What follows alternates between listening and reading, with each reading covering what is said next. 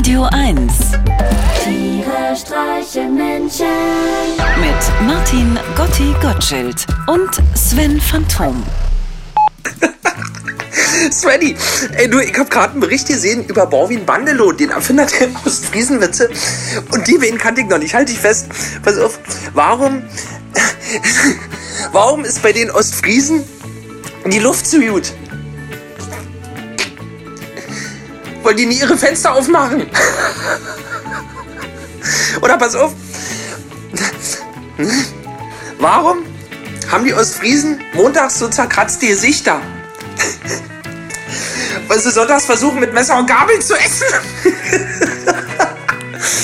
oh Mann, ey, Sven. Wisst ihr, so, so kleine Scherze, die bringen mich so durch diese schwere Zeit. Das hilft mir. Was hilft dir denn so, um bei Laune zu bleiben? Ja, Gotti, was hilft mir, um bei Laune zu bleiben? Ganz bestimmt nicht, wenn du dich über marginalisierte Bevölkerungsgruppen lustig machst. Du kannst nicht einfach das O-Wort im öffentlich-rechtlichen Rundfunk sagen und denken, dass es dann keine Konsequenzen gibt. Das ist jetzt vielleicht doch mal der richtige Moment für dich, über eine Entschuldigung nachzudenken, oder? Oh Sven, da sage ich da mal dolle Danke. Das äh, hatte ich nicht auf dem Schirm.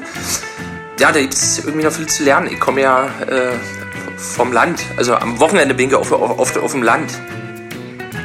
Da ist es anders.